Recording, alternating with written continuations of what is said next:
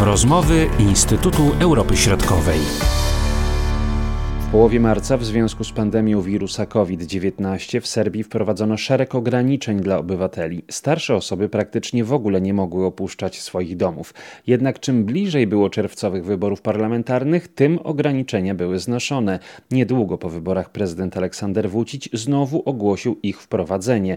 No i Serbowie na to się nie zgodzili, demonstrując spontanicznie swoje niezadowolenie, podkreśla profesor Konrad Pawłowski. Geneza tych protestów jest szersza w istocie ponieważ y, w jakiś sposób jest to mm, po raz kolejny pokazywane niezadowolenie części społeczeństwa e, serbskiego e, no, stylem rządów, systemem władzy, który istnieje w Serbii pod rządami Serbskiej Partii y, Postępowej i szefa partii obecnego prezydenta państwa Aleksandra Vucicia. Od listopada 2018 roku faktycznie do marca 20, 2020 roku w Serbii miały miejsce protesty przeciwko systemowi władzy. Protestujący domagali się wielu, wielu rzeczy domagali się wyborów y, demokratycznych, wyborów jak, jak definiowali, czyli wyborów, które spełniają standardy demokracji, wolności mediów, czyli zwiększenia dostępu opozycji do, y, do mediów publicznych. Szereg innych y, wysuwali też żądań, wskazując, że po prostu w Serbii doszło do zawłaszczenia państwa,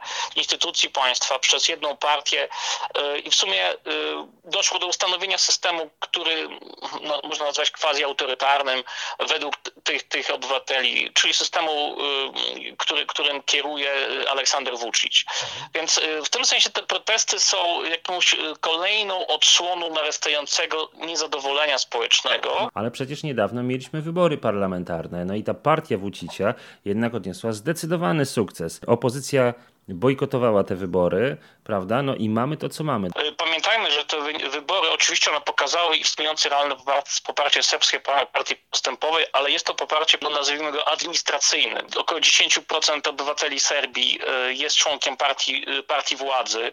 Ci obywatele mają swoje rodziny, które też głosują na partię władzy.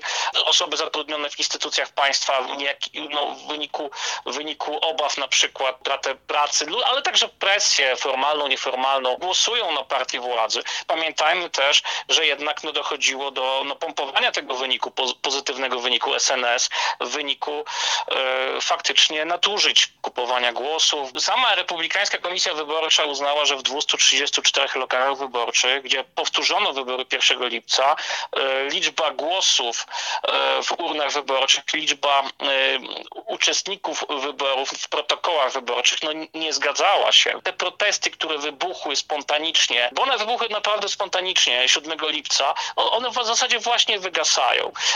Pamiętajmy jeszcze, że, że jeden, jeden element jest tutaj ważny, żeby zrozumieć istotę tych protestów. To jest prowadzenie, zapowiedziane przez prezydenta wprowadzenie między innymi tej godziny policyjnej w Belgradzie. Zdenerwowało ludzi z prostego powodu, że jest lato, jest to okres wakacyjny. Dodatkowo jest jeszcze jeden, jeden ważny element, o którym nie powiedzieliśmy. To jest element y, pewnej takiej y, huśtawki y, wprowadzania i znoszenia tych ograniczeń administracyjnych. Na początku marca jeszcze władze Serbii bardzo bagatelizowały problem koronawirusa.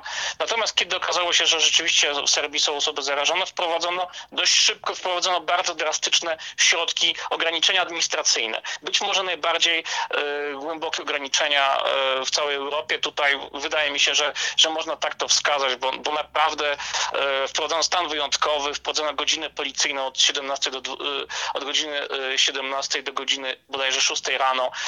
Wyobraźmy sobie tą sytuację, że ludzie musieli do 17 zrobić zakupy, wrócić z pracy i tak dalej, a potem po prostu siedzieć w domu. Wprowadzenie tych radykalnych środków, środków ograniczenia no, w zasadzie swobody obywateli, które miało miejsce od, od połowy marca do, do początku maja, no, zakończyło się dość szybkim wychodzeniem z tych ograniczeń. Po prostu te ograniczenia w maju zniesiono, według niektórych zbyt szybko. I, i, tu, i tu jest klucz do odpowiedzi, dlaczego wybuchły te protesty.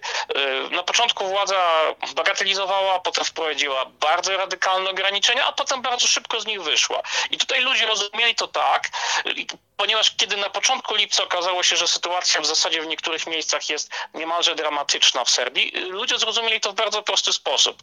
Władza zniosła, mając świadomość istnienia pandemii, władza zniosła ograniczenia administracyjne w zakresie walki z koronawirusem po to, żeby przeprowadzić wybory. Władza zapewniała obywateli, że wszystko jest w porządku, że pandemia została w zasadzie opanowana i że w zasadzie można wrócić do normalnego życia.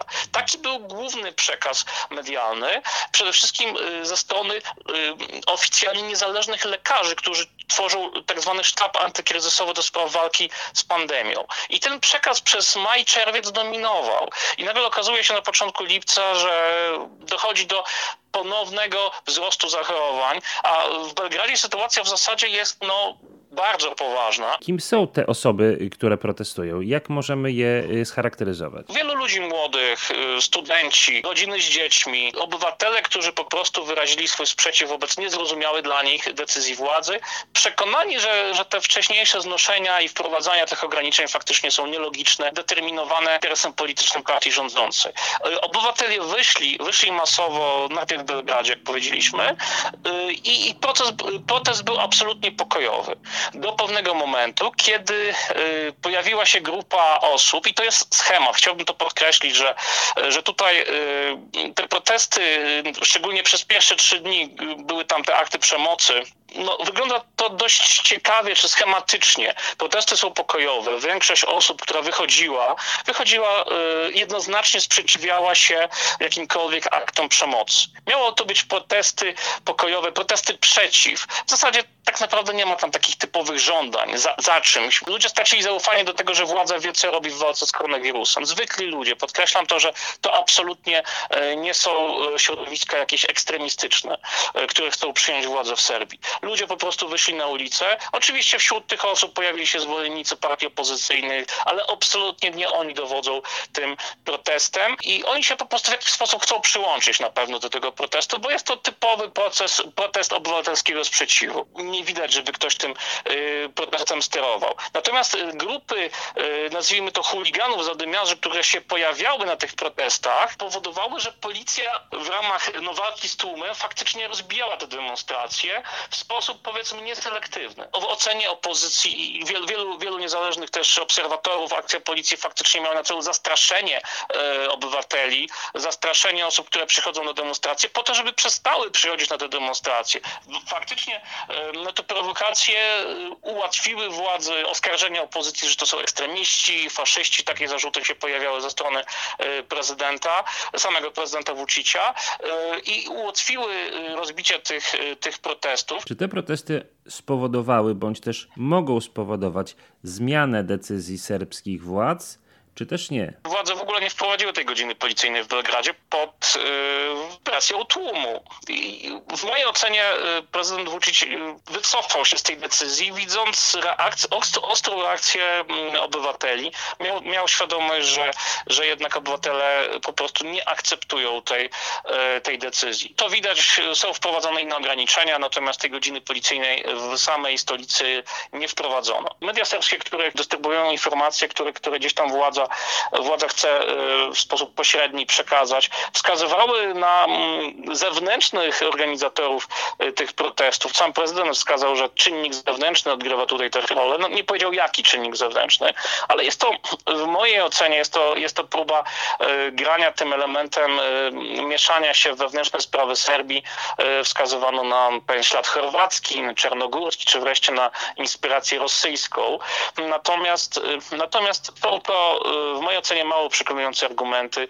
Wydaje mi się, że e, po prostu doszło do pewnego sprzeciwu obywatelskiego przeciwko niezrozumiałej decyzji władzy, e, tej konkretnej decyzji. No i jak widzimy, ten sprzeciw w zasadzie już wygasa pewnie do następnego razu, bo wydaje mi się, że Serbia jest w przeciągającym się kryzysie. Ten sprzeciw, narastający sprzeciw wobec decyzji tej i pewnie kolejnych decyzji władzy może się powtarzać. I to jest niebezpieczeństwo. Mówił profesor Konrad Pawłowski, Marcin Superczyński. Do usłyszenia.